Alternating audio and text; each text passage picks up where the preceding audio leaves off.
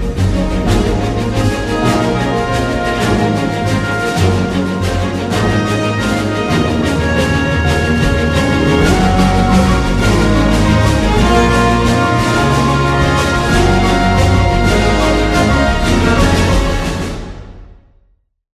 lagi di podcast Layar Sempit. Pada kesempatan kali ini di episode ketiga, masih bersama gue Irfan dan rekan gue Andi. Kali ini kami akan membahas anime yang masih fresh ini sih jatuhnya. Ada di Netflix, bisa ditonton di sana dengan judul Belle. Belle ya dia? Sebenarnya nggak fresh sih, ini film tahun lalu. Istilahnya baru baru rilis di inilah di Oh iya, di Netflix. kita ya. baru baru kita bisa nonton gitu kan. Iya. Jadi pada episode kali ini kami akan membahas mengenai Bele dan juga ya tipis-tipis lah ngebandingin gimana perkembangan anime kali ya untuk sekarang ini. Buset. Gitu. Buset. Gila gila gila gila gila. Ya udah sebelum kita sebelum kita masuk ke pembahasan intinya nih kita kasih previewnya dulu kali dia. Gimana di preview dari anime Bele ini? Kalau mau gampangnya sih, ini gabungan antara Beauty and the Beast udah pastilah dari namanya ya. Dan Oke. ada unsur-unsur kayak Ready Player One, Ready Player. Oh iya iya yang Iya kan? pakai VR VR gitu kan. VR masuk.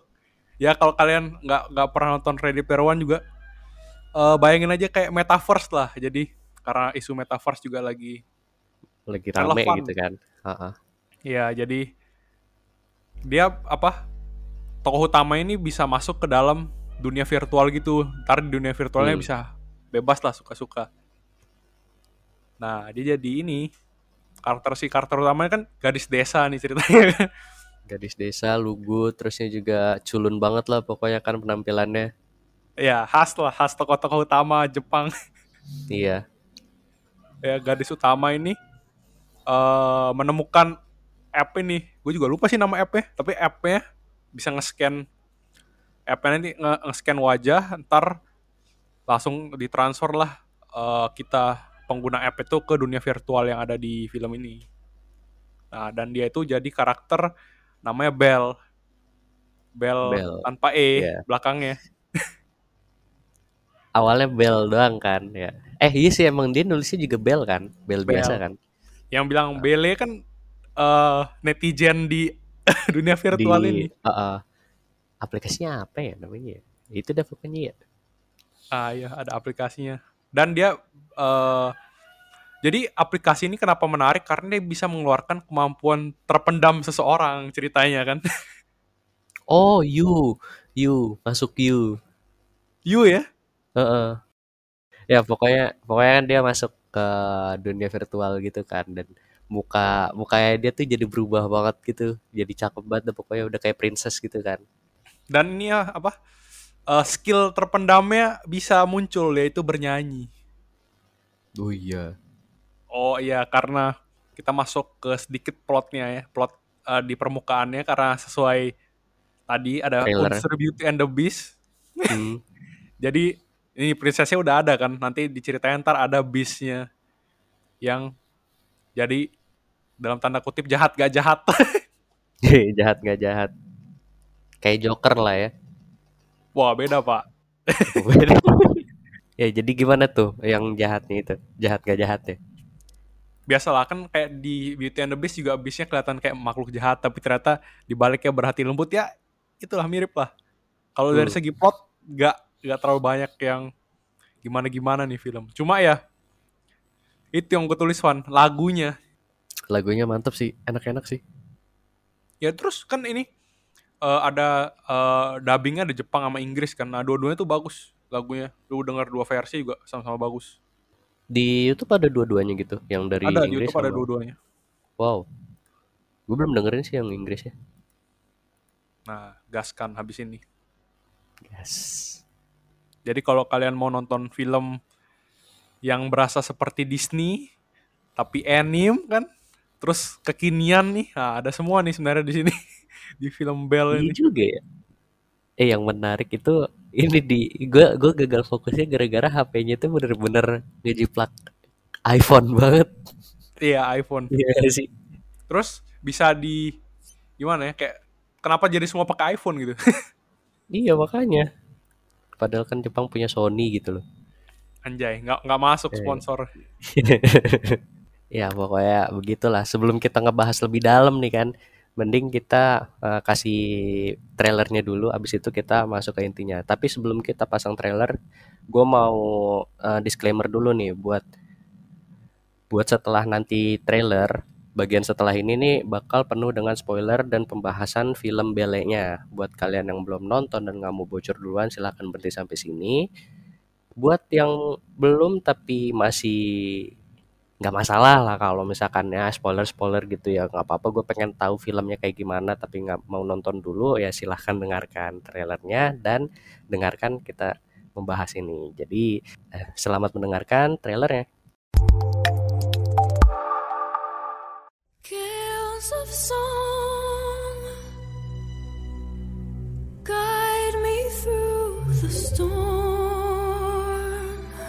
Don't you think your mom would want you to be happy? Suzu, come be in the picture with us. Happy? But how?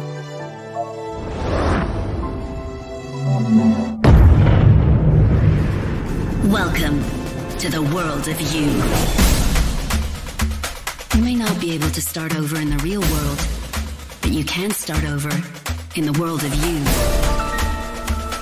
With its unique body sharing technology, you was able to draw out a user's hidden strength. I can finally sing again.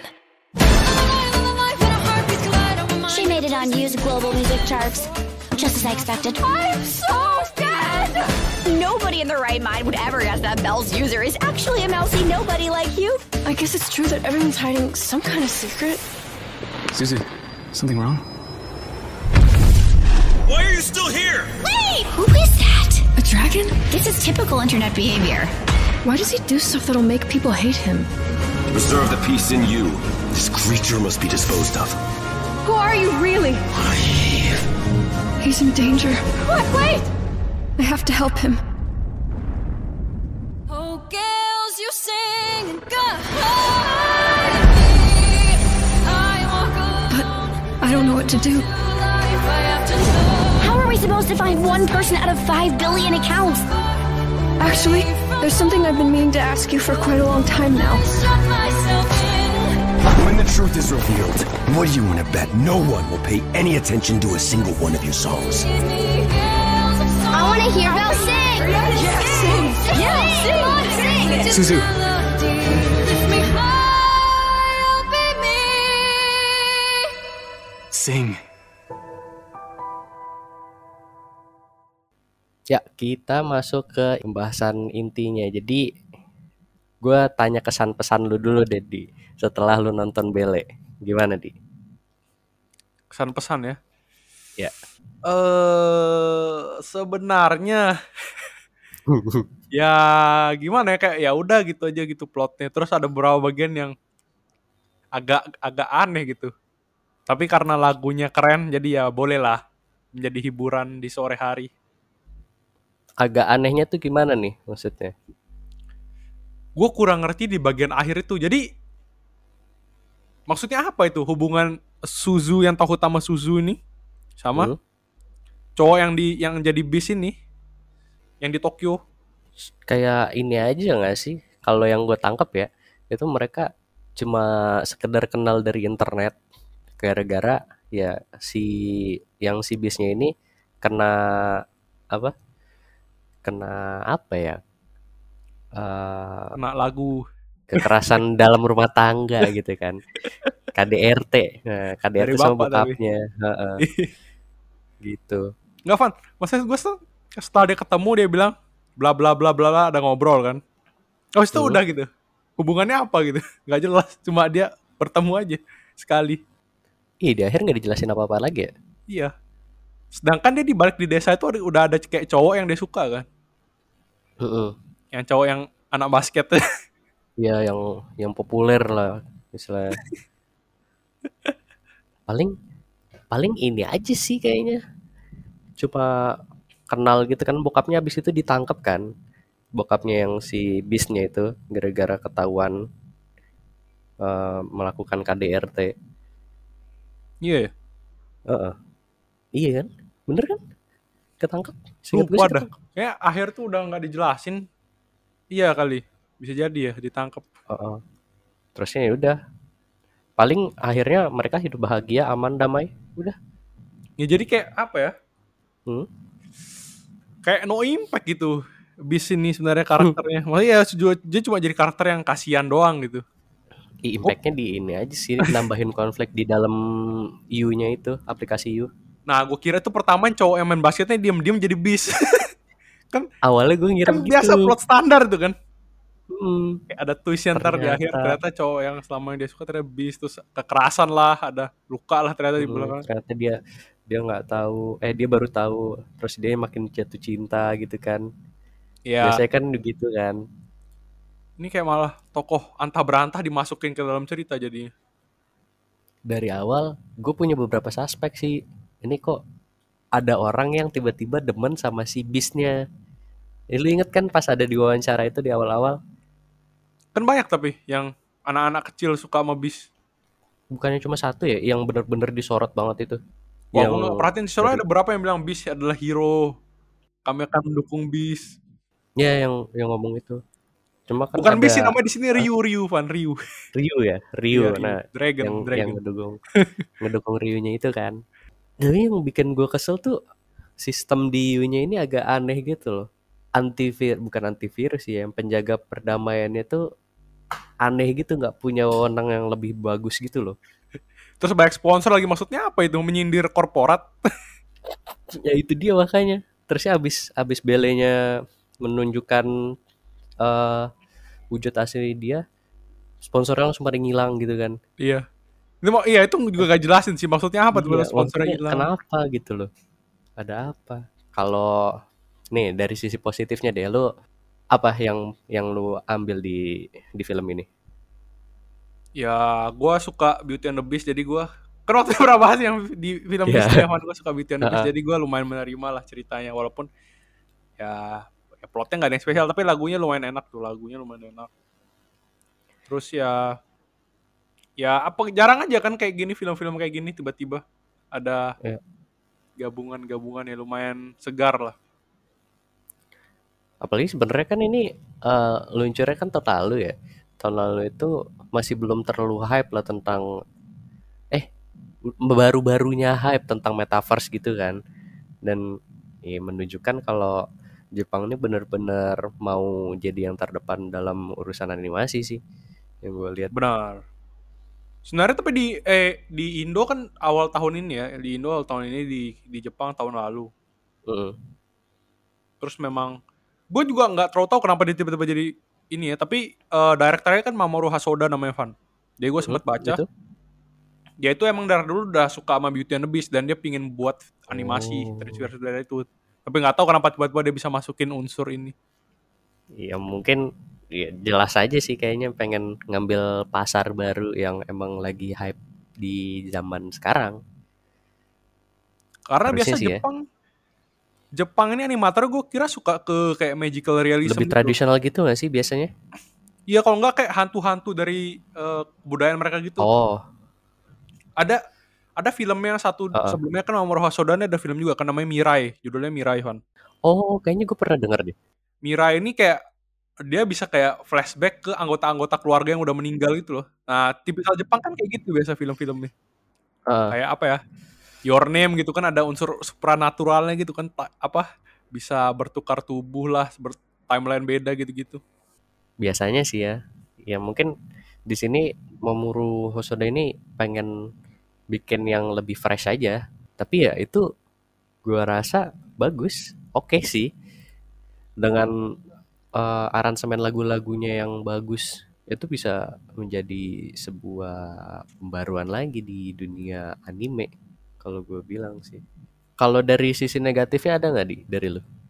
Tadi sih ya tadi positif sekaligus negatif. Maksudnya negatif nih nggak negatif banget cuma ya Oh. biasa aja filmnya. Eh, Lu nggak bisa. negatifnya ya ya udah gitu standar aja ini film standar ya udah film standar aja biasa gitu kan nggak nggak terlalu ada yang spesial lah gitu ya Iya, terus karakternya kayak tadi gue nggak suka aja karakter ada karakter lain yang gak dari awal terikat sama tokoh utama gitu loh. Hmm, hmm, paham paham paham paham. Mending dia buat kayak apa ya flashback dari masa kecilnya itu kurang digali juga sih masa kecilnya. Yang habis dia ibunya meninggal. Iya. Dia tuh langsung aja tiba-tiba udah dewasa, udah SMP, SMA, SMP ya? SMA. Apa SMA? SMA ya? Habis itu udah kelar aja. Iya. Mungkin harusnya ada flashback dari cowoknya ini mungkin cowoknya itu walaupun berusaha melindungi ada abuse di belakangnya kan terus jadi. Iya. Gak tau lah Itu semacam lebih lebih ja, lebih dapat sih jadinya daripada orang antah berantah. Ya terus menurut gua romance temennya itu sama Kano tuh nggak penting sih. Maksudnya ngapain dimasukin gitu. Dia cuma ada cuma satu scene doang gak sih? Ada berapa kali cuma bener-bener scene-nya tuh yang di stasiun itu yang mereka Iya, heeh. Yang ketemu terusnya ngobrol canggung-canggungan gitu kan. Iya. Ya cuma untuk komedi doang kali ya. Eh, iya sih kayaknya ya buat ya bumbu-bumbu aja lah. Jatuhnya sih gue lihat. Biasalah bumbu tipis-tipis. Kalau dari lu gimana, Van? Yang lu suka sama lu nggak suka dari filmnya? Yang gue suka sih konsepnya ya. Konsepnya ini emang fresh banget masukin uh, metaverse itu yang di aplikasi U. Terus juga penambahan kayak apa ya yang temannya itu lu inget gak sih yang temannya itu bener-bener nerd banget sampai bawa komputer itu kayak keren aja gitu gue liatnya kan Ya kalau tokoh kayak gitu gue masih paham kenapa dia ada Eh, gitu. Itu pasti itu kan ya ada. emang bener-bener buat ngedukung tokoh utama banget gitu kan Iya. bener-bener kayak side sidekick lah jatuhnya terusnya juga kalau dari alur sih sebenarnya biasa aja sih sebenarnya kalau dari alur nggak terlalu ada yang spesial banget ya standar film-film pada umumnya lah soalnya kan dia tuh awal em, ngebahas tentang dianya habis itu dia ngebahas tentang si siapa tadi? Eh, Naga? Ryu. Ryu si Ryunya. Terusnya yang gue sayangkan sama kayak lu sih di. Kenapa si Ryunya itu bukan temen ataupun orang-orang terdekat dari si siapa? Bel ya? Bel Suzu. Bel itu? Suzu ya si Suzunya itu. Yang gue sayangkan sih di situ sih poin utama gue di film ini gitu kalau gue Tapi rekomen lah ya untuk buat mengisi weekend atau mengisi waktu luang sih oke ya gue rasa ini. Buat yang mau nonton santai-santai gitu kalau masa mau sambil nugas mau sambil ngapain kayak mau ngerjain pekerjaan santai gitu bisa. Cocok sih nggak perlu yang harus lu fokus banget gitu enggak sih. Wibu udah pasti harus nonton ya. Wah harus itu. udah pasti. Terus penggemar Beauty and the Beast udah pasti nih harus nonton. penggemar Beauty and the Beast ya. Sama paling yang apa ya yang penasaran sama konsep-konsep metaverse gitu kayaknya ya. Kayak ini satu prototype gitu sih kalau gue lihat nih. Wah ini keren juga nih prototipenya nih. Gitu sih. Walaupun walaupun ya, sebenarnya nggak terlalu realistis juga sih tapi ya bisa membayangkan lah kira-kira kayak gini nih bisa jadi nih metaverse kayak gitu Iya. Ah, gue mau nanya lu di dari rate 1 sampai 10 lu bakal kasih rating berapa? Waduh susah nih. Cuma karena Iya. lagunya enak ya. Karena lagunya enak Ah. gue kasih 7 lah. Oke, 7. Kalau gua sih 8 sih, masih 8. Gue masih baik, masih bagus lah ini. 8. Masih oke. Masih oke. Ya, jadi pokoknya dari kita berdua nih rekomen buat ditonton dan segitu aja dari podcast episode kali ini. Gue Irfan dan rekan gue Andi pamit undur diri. Sampai jumpa di episode selanjutnya. "